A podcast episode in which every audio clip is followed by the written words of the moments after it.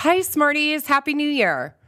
Both of us are very excited about what 2019 has in store for us, both personally and professionally. We have big hopes for what this podcast can do to improve the lives of listeners and are really excited to debut some new series and episodes on this podcast that we are pretty sure you are going to love. Definitely, definitely tune in next week for that. In the meantime, we think it's entirely worth it for you to re listen to this episode that we are re airing today. We talk about the deep connection between ADHD and executive functioning, and here is a pro tip all learners would benefit from the information we share in this episode.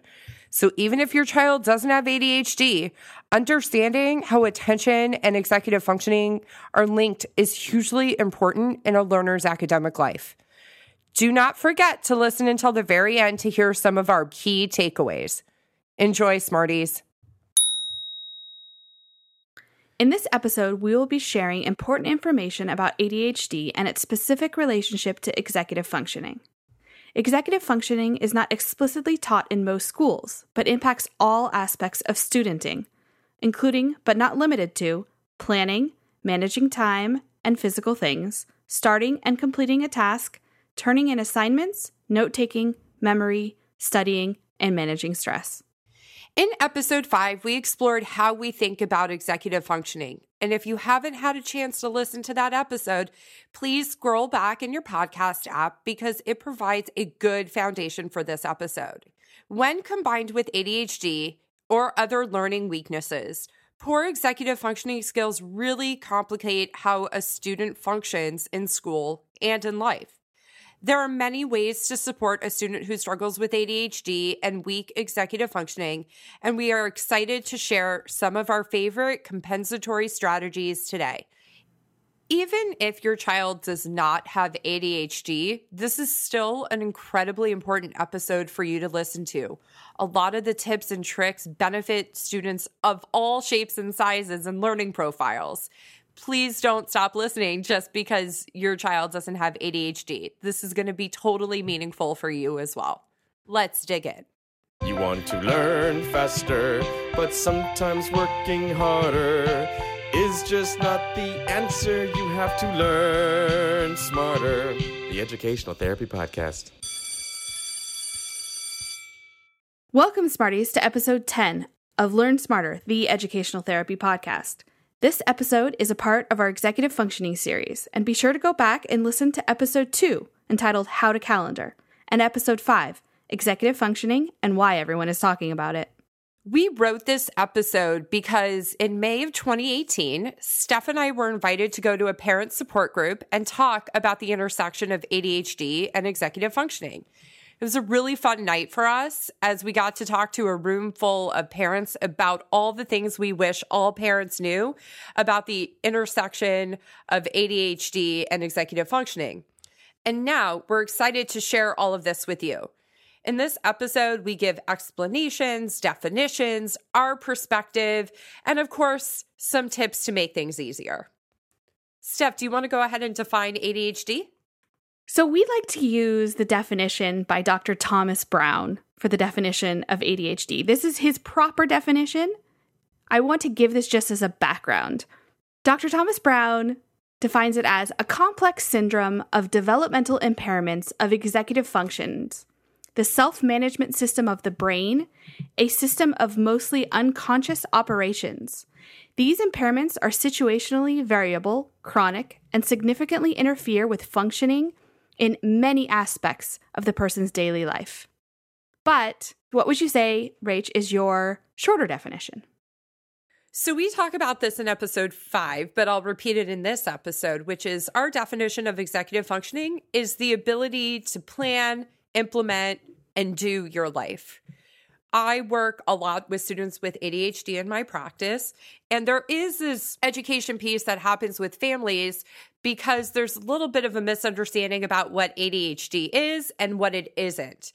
And so let us take this opportunity, Steph, to talk to parents about ADD versus ADHD.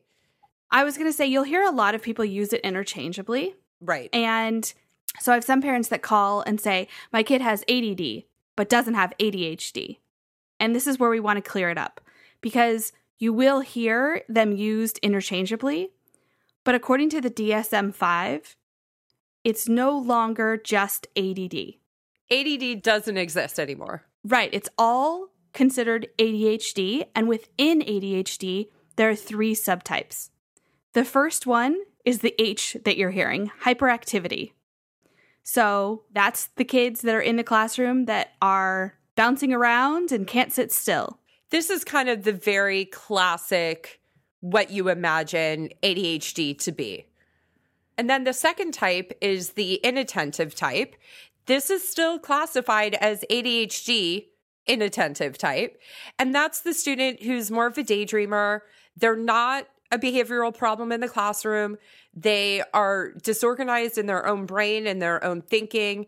The way it really presents in the classroom is the daydreamer, the student who's just not on task, but their body isn't all over the place. Right, Steph? Right. Their body is on task. Their body is on task. the final subtype is combined type.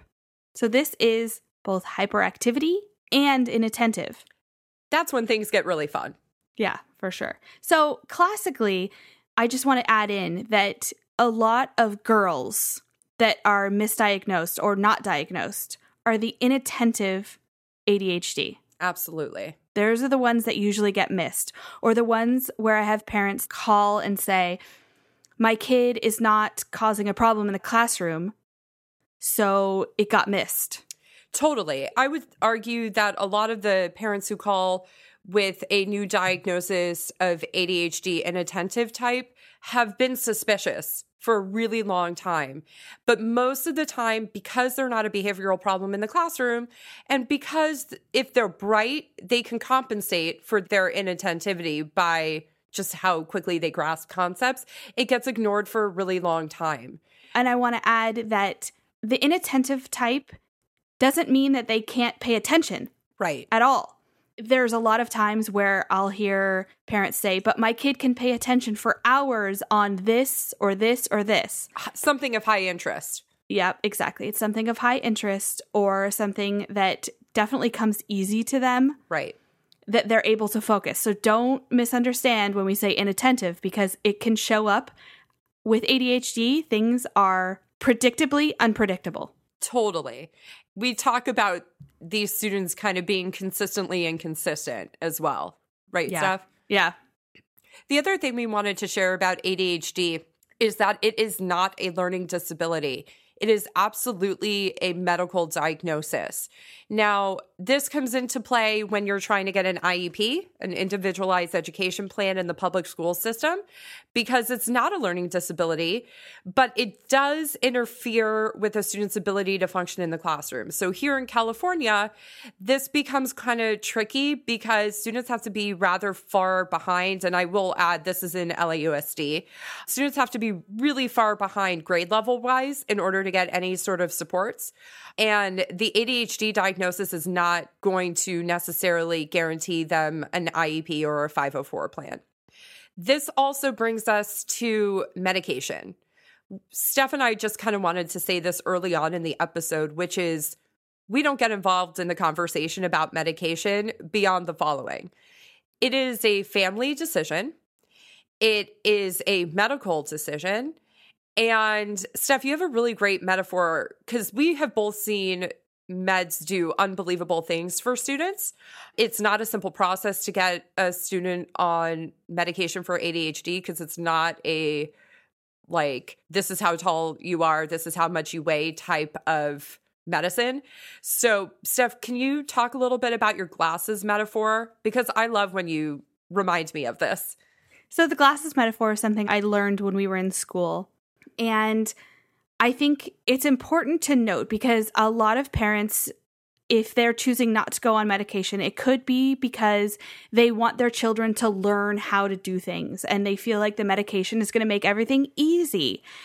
And that's not exactly how it works, which is where this glasses metaphor comes in. Right. So imagine that you wear glasses, you're in bed at night, it's dark. So before you have to do anything, you're looking for your glasses on your nightstand and it's dark and you can't see where they are because it's dark. Not just because you can't see, but because it's dark. Hey, Steph, is it dark? Yeah. Guess what? It's dark. but then you put your glasses on, and guess what? What? That's like the light in the room. Then it's not dark. so the glasses are the light in the room. How much easier is it to find your glasses when the light is on in the room versus it being dark? You still have to do the work. You still have to go find your glasses, but it's a lot easier when the light's on. Absolutely. The ADHD meds are not going to teach your kid to put their homework in their backpack and turn their homework in the next day. That's where educational therapy comes in and compensatory strategies come in. But it will help your kid sometimes, depending on what's going on. Remember to remember to put their stuff in their backpack, right? Remember to remember. Yep. Something that's really important to Steph and I that we also wanted to say in this episode is about who you go to when treating ADHD. So if your family is choosing to medicate, we want to make sure that it's really shouldn't be the pediatrician. Thomas Brown says that pediatricians typically only get 15 minutes of training in medical school on ADHD. That's it. There are psychiatrists who are highly specialized and highly skilled in ADHD. Oftentimes, like I've said, it's not the straight and narrow path. You have to try a little bit of this, you have to try a little bit of that. You need to be watching for side effects from the medication. Is your child sleeping at night? Is the medication sustaining them throughout the day? Are they still eating? These are all potential side effects of the meds. And you want to be working with a professional who is going to take the time, but more importantly, has the background and training to finely tune this med for your child. Steph, would you agree? Yeah. So, Besides a psychiatrist, you can also, because some of them are not in network, we both get a lot of people asking for who is in our network for insurance. The other option is a developmental pediatrician who specializes in ADHD. So that's a pediatrician, but who has extensive knowledge in ADHD.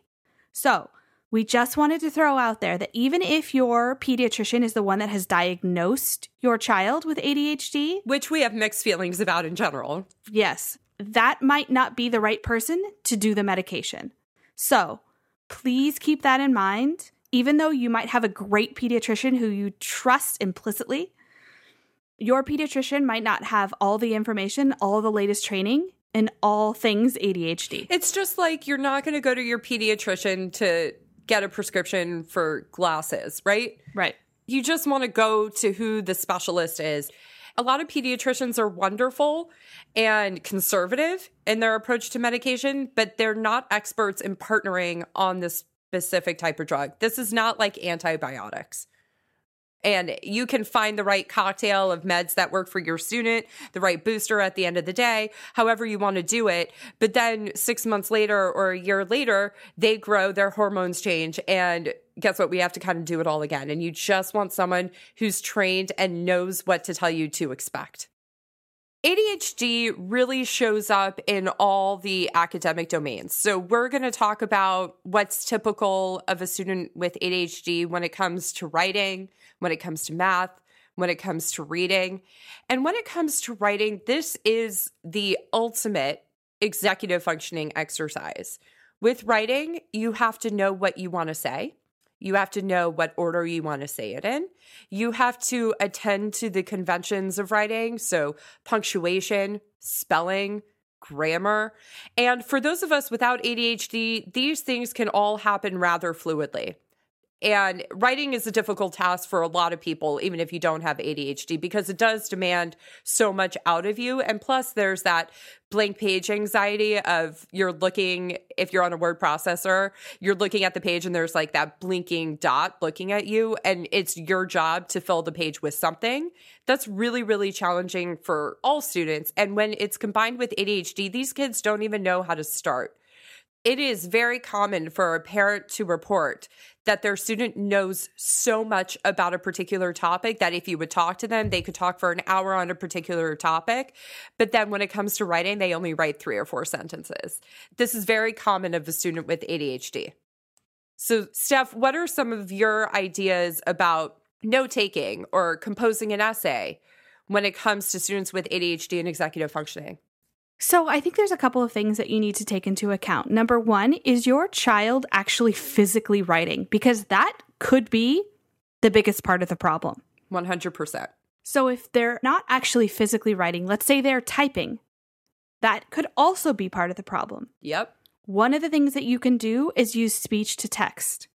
And that is a great way to help them be able to get their ideas out or even just start with an outline or start saying things that are coming to mind and then you can help change it around they can work with it once they've had something on the paper This is you'll hear us say this a lot, which is just put something down. So Steph and I are also huge advocates, and I know we both do this in session. When a student has a paper, it actually doesn't matter who's doing the typing because we love speech to text. There's some issues with it. You really have to have strong editing skills because the computer doesn't know exactly what you're thinking when you're talking into it and can't really tell where a comma should be or if something should be capitalized necessarily. So, one of the things that Steph and I will often do is we won't even have the student look at the screen. And we're both excellent typists. And so we'll say, okay, just start talking to us about this topic yep i do it all the time stream of conscious it and just let the student talk for as long as they can talk. And then suddenly there's no more of that blank page anxiety because there's all these things already on the page.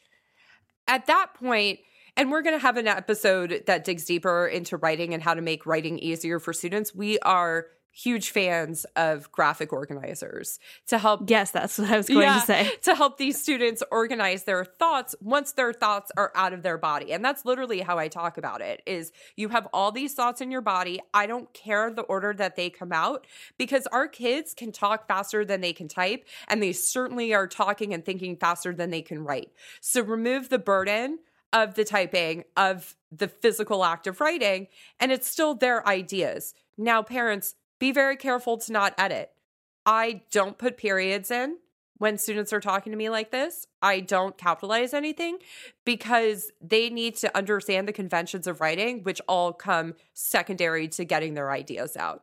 What would you add? a graphic organizer, some of you might not know what that is. So, there's definitely different ways to do it. But basically, on a piece of paper, there's different ways to list out your ideas in either a Venn diagram or listed out. There's books and books, and you can find them online also just by Googling graphic organizers. But there's so many different ways to use thought bubbles and mind mapping and these kinds of things in order to get your ideas The out. fastest way and what I do in session is teaching my student how to Google for a graphic organizer once they've gotten their thoughts out. So if we're doing a book report, perfect. Take their grade, put in book report, put in graphic organizer, have at it because there's a million out there that are free and downloadable and you can print them and do whatever you want or even just use them as a guide for creating within your document its own structure. The other big thing when composing an essay, this is primarily for older kids too, is that there are so many teachers that you have to write things in a certain order. Oh, preach Steph. Good call. The thesis has to come first, and you have to know exactly what you're going to talk about. So many kids with ADHD, this is just unreasonable for them. Absolutely. So when they come into my office and we're working on an essay, I sit there and say, let's just talk about what you want to talk about. Absolutely. Let's write the body paragraphs mm-hmm. 1st and then you can write the intro. And I have a lot of kids that feel a little rigid about it. No, my teacher wants this. Right. Or, oh, we only need to start with a thesis. But I remind them how much better will it feel if you already have the body paragraphs written? you know what you've said at that point. Exactly. And it's already done. So the next assignment is going to be write the body paragraphs, but you've already done it. I couldn't agree more. So, this is really, really important to know that it doesn't have to go in this order. It doesn't have to be linear because our kids aren't linear thinkers in this way. It's so hard. And I have kids that will sit there and say, I don't know how to write a thesis. I don't know what the thesis should be. Or they just get so tripped up. It's making everything else harder. Absolutely. So take a step back.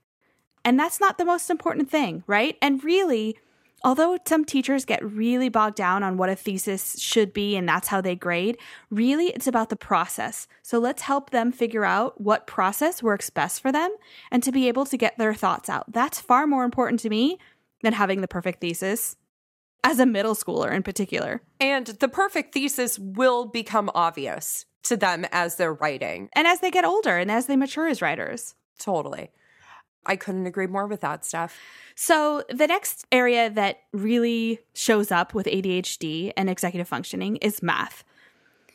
And the things that really tend to show up most are things like skipping steps, skipping problems, mental math, mental math, understanding concepts, but having no structure for keeping it organized. So this is doing it all over the paper and just wait until mm-hmm. the next episode when Rachel tells us some tips and tricks about how to do math. And we need to teach them how to do step by step. So, Rach, do you want to give us a little more information? Yeah, um, because I work a lot with students with ADHD and math issues, and what I will say is that their ADHD comes in handy in math, but it also creates some issues. The first thing that's super typical of a student with ADHD when it comes to math is that, and this is something that I'll talk about in next week's episode, which we have lovingly titled Math is a Four Letter Word. We're pretty proud of that title. is that when you look at the actual page where their student is doing the math homework, and it should be on graph paper, always should be on graph paper. It never is the student who hasn't worked with me has math written on every blank spot on that page. We have taught our kids not to waste paper, and believe me, they have internalized it. It does not serve them to have every tiny little corner of the page taken up with numbers. Teachers can't decode it. And better yet, they can't figure out what they did. It's not obvious where answers are. Nope. So the first thing that I do with a student in math is I transition them out of lined paper. And even worse, some kids use just blank paper, which does nothing to help them at all. And all my students use graph paper. Another really fast tip, and this is something that I talk about in next week's episode, is to fold the papers into ace or fourths so that students can only only put one problem in each square. You're going to get resistance on this, but it will reduce the amount of mistakes that they're making. And students really need to be shown side by side with an adult because they don't understand what we're telling them when we're saying, show all your work. And that is something that teachers routinely tell them. And genuinely, if it's not modeled in the classroom, and for students with ADHD, if it's not modeled on the page how you want it to look, they have no idea. So when a student is new with me, and I'm saying to them all these rules of math that I have use graph paper, fold the page. I do a side by side and I say, okay, this is how it should look on the page. I always skip lines in between each steps because it's a natural organizer. And suddenly everything kind of clicks in because they were doing three or four steps simultaneously in their brain, which, by the way, it's a problem and it's great because students with ADHD tend to be really good at math but it's not translating on the page because of all these other things interfering. And so they're actually really great at fast math. They're really great at computation. They kind of understand conceptually the majority of the time as well, but their grades aren't reflecting it because their work is such a disaster. We literally need to teach these kids what step by step actually means. Be sure to listen to next week's episode, Math is a Four Letter Word, as I really go deep. That you do. All right, reading. Just to throw this out there, reading is usually the first thing that you guys have seen as parents with ADHD, right? And the last thing that we always tell parents also to remember is writing is the last thing to develop. And I don't think we mentioned that before. So, but let's go back to reading because it's the first thing that shows up. Reading comprehension. Okay. This is the biggest thing that can suffer with kids that are struggling with all the different things that go on with reading. So it's not that they're struggling with decoding or being able to sound out the words or say the words. It's being able to take in the information and have an understanding of the deeper level meaning. And these are things with having to do with inferencing and being able to give a main idea. All of those things are very hard. And you have to think about all the different things they're trying to do simultaneously. So there are two major components of reading there's decoding, which is sounding things out, it's breaking down the letters into meaningful language. The other is the reading comprehension, which was the inferences that, for instance, get missed and the deeper critical thinking that suffers and then goes back into when they do have to write something, they might not have anything to write about because they might not know what was going on, honestly. It's actually fairly common for you to get a student who's suffering with like slow decoding, which is for parents who are observing their kids at home, it's when it takes a really, really long time for your students to like read a sentence. But their reading comprehension is great and they totally understand everything that's happening. And on the flip side, there are students who have no issue decoding. They're reading fluidly, they're reading with expression and pacing, but yet you ask them the W questions who, what, when, where, what happened in the story, and they have no idea. I really see that with the older kids, really third grade and on, who haven't Mm-hmm. solidified that reading comprehension skill. Yeah, and those are the kids that trick their teachers. Totally. Because I've had conversations with teachers where they've said to me, "Oh, Johnny knows exactly what's going on in this story," and I say, mm, "If you ask anything other than a simple question, it's gotten lost in translation. It's not there, and they're not catching it, and the teacher has no idea." It's not their fault that they don't know because They have a lot of kids. they have a lot of kids and it's tricky and it sounds like they know. And what I'll say is just like we've recorded math is a four letter word, which is next week's episode. Episode 12 is called My Kid Isn't Reading. And Steph, you gave a lot of wonderful tips and tricks in that episode. And I learned a ton from you about how to support different kids in their reading. And yeah, we have also recorded that one out of order. So stay tuned for that. One thing that I wanted to add about this episode, and I think it's meaningful to say it, and we will absolutely say it again, is that reading and writing are not inverse functions of each other. Yes. So even if your kid is a wonderful reader, it has no bearing on their ability to write. And if your kid is an amazing writer, it has no bearing on their ability to read. Reading is all about taking in information, and writing is all about getting information out.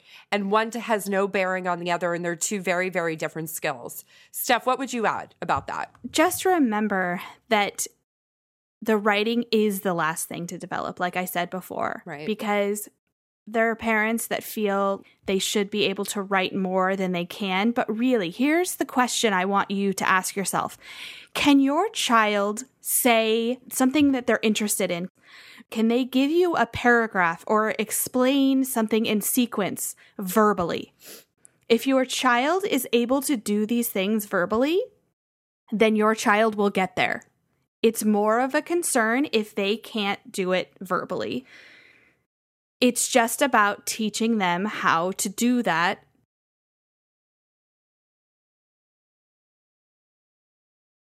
Versus your brain all the way down to your hand, that information has to travel a lot further. So, if your child, I always ask parents when they're really concerned about writing, would your child be able to tell me a story or give me a paragraph about something? And most of the time, the children are able to do it.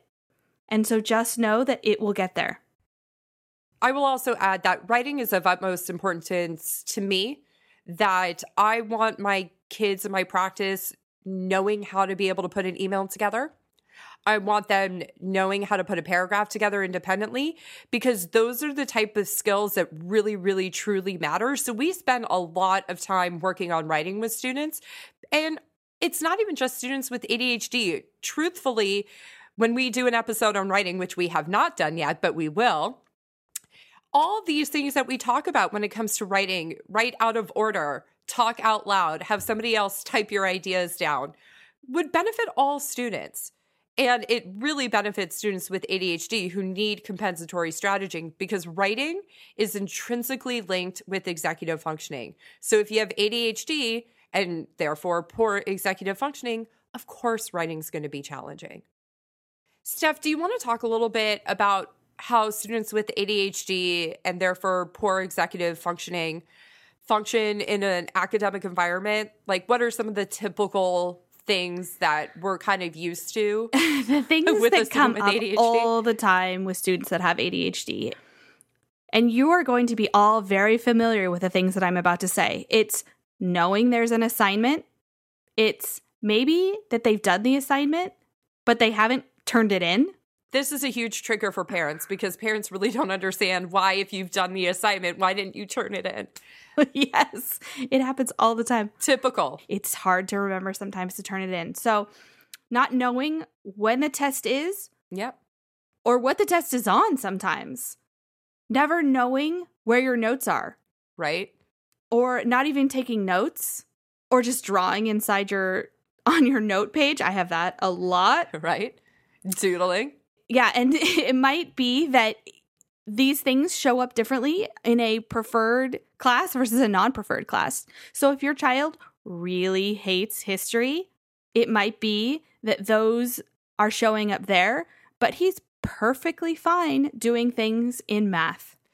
This is also a huge trigger for parents because they're like, my kid is falling apart in history, for example, but is getting 100% in math. And there's this huge disconnect amongst classes, but the classes actually have different demands on the student.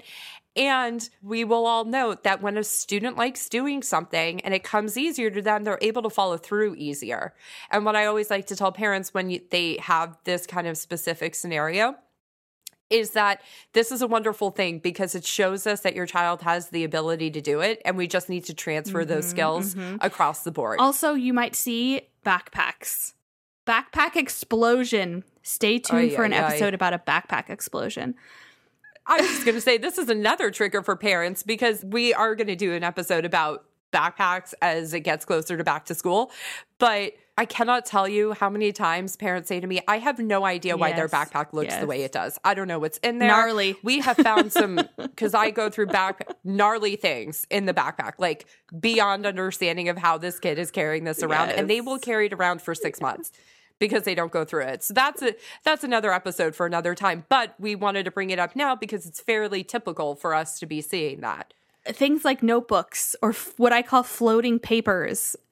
Don't worry, we're going to talk about school supplies in another episode.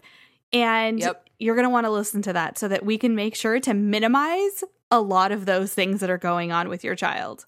Parents have fabulous instincts when it comes to like I'm going to support my kid by giving them a ton of stuff. And Steph and I do not advocate for that at all. No, no, no, no, definitely not. And the last thing is how to calendar. We can't say it enough. Go back and listen to episode two if you have any questions or want to learn some new tips.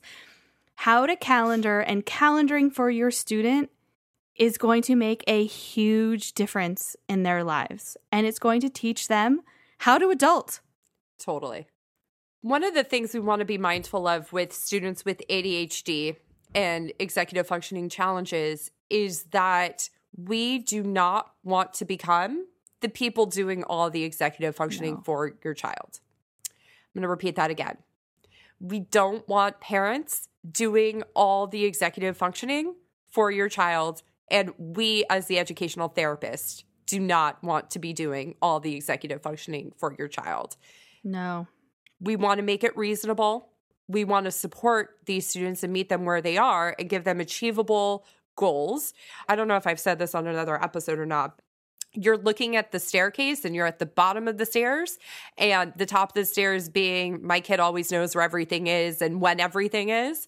And there are a million steps in between getting from everything is totally disorganized and my kid has no idea where or when anything is but we want to be mindful about not doing it all for them. And we want to be mindful about using this language with them. So, for example, you may need to sit down with them and help them put things into their calendar. This is teachable. And after all, you're not going to be going to college with them and texting them and telling them what time they have to go to bed at night because mm-hmm. they have class the next morning. College students don't want that kind of hand holding, and parents want to be out of it. But if we don't teach them along the way, that is what's going to happen. Teaching them is not doing it for them. Right. And I think that is a big thing that happens because we know that your life is hard as parents and there's so many things that you have to be in charge of, etc. But you can't just do it for them and expect them to learn by osmosis. You have to teach them. So even though it makes your day even harder, it'll be worth it in the end. Going along with the calendar, it's really important to be as upfront and transparent about their schedule as you can.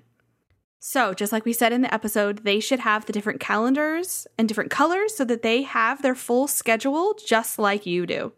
You want to encourage them to always have a friend that they can text that will know the assignment. So everybody knows who that excellent executive functioning student is. And by the way, the kids who are good at executive functioning are good at school.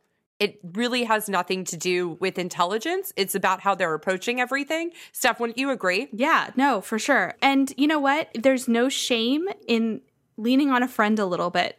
And you know what? They're happy to help, I bet. I definitely have had students who have exhausted a friend and the friend was just completely over helping, which is fair. Totally fair. But it's another thing that you can add in that will be supportive, it's social, and it teaches your kids some compensatory strategies.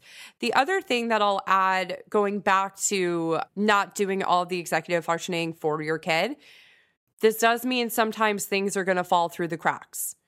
And you kind of want things to fall through the cracks for these kids Yeah. a little bit within Mhm. reason because then they will learn. And that's an opportunity for you to teach them. We always talk about how we would much rather these kids fail in the home rather than go to college and not be able to manage it. It's a reason why a lot of kids fail to launch into mm-hmm. adulthood is because their executive functioning skills are weak. That's why we really advocate for letting your kid try to do as much of their own executive functioning as they can. And if you have questions about how to break this down into manageable goals for your child and reasonable goals, book a strategy session with us so we can really dig deep and say, you know, your goal is too lofty at this point. They're not going to be able to do it, or your goal is totally reasonable. And here are the steps to achieve that. And the next thing is don't forget to communicate with teachers. Absolutely. That is, if you have a younger student, you can communicate with the teacher. And as they get older, have them communicate with their teachers. I can't say that and stress that enough. It is such a learning lesson for the kids if they have to be the one to email their teacher and ask about an assignment or something rather than it coming from you. A lot of parents tend to email the teachers that are in for high school students. And I know of some teachers that just won't respond because they don't want to respond to parents. I agree. I think this transition tends to happen in middle school. I think it's totally reasonable for a parent to be advocating for their kid in elementary school. But really, once they get to middle school and high school, the email should be coming from the kid. And I have had parents who have had their child email and then they follow up with an email themselves. And that's a nice transitional way of kind of removing yourself because that way the teacher has kind of the background information of what happened at home. We want these kids doing it for themselves. Yes, it's important. Another really important thing to keep in mind, and another way that you can support executive functioning for your student with ADHD or not, is to help your child pack up everything the night before and put it by the door. You can create a list together and have them check it off. Or if you have a younger student, use pictures so that they are starting to build this skill and this habit and this muscle of making sure they're ready to walk out the door the next morning. You might need to reward this if this is something that your child is going to consider an extra because you're starting it and they're a little bit older.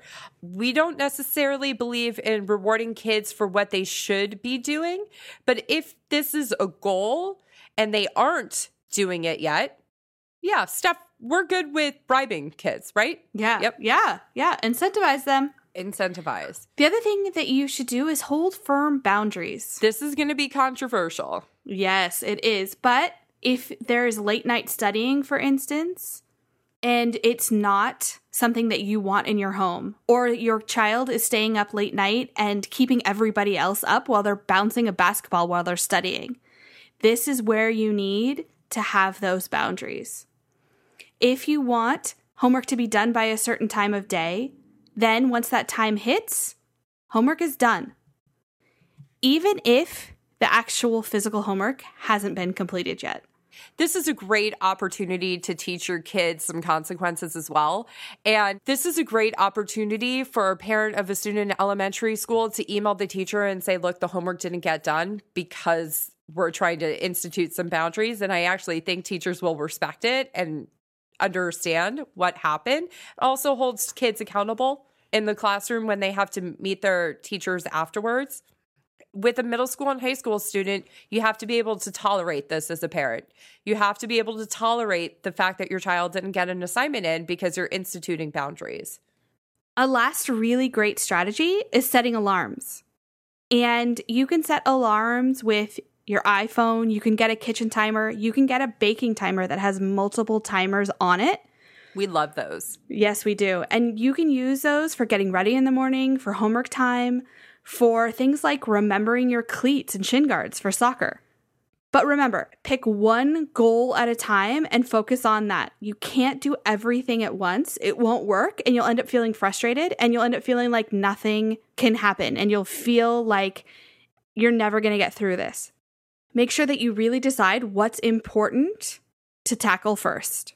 I think when we release these episodes, we talk to parents of students with ADHD or students who are struggling with executive functioning. They want everything to shift immediately. Yes. And it can't.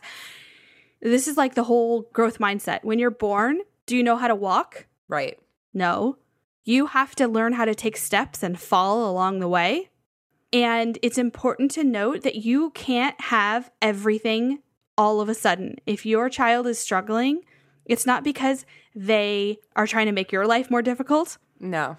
So you need to prioritize where you're going to start and what you're going to work on and then build from there. And that is going to be the most successful way to help your child.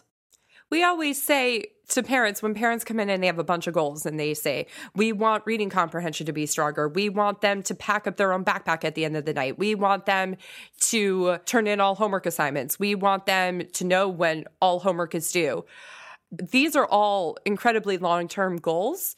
They're good goals and they're reasonable for the adult that we want these kids to turn into but it's not achievable all at once. So I will say to parents, what's the thing that's bugging you the most?